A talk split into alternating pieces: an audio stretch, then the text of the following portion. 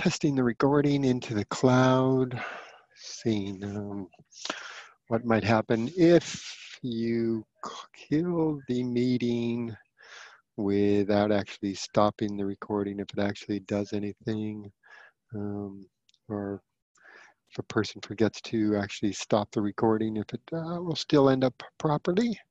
So let's see if that's the case. Closing it down now. One, two, three.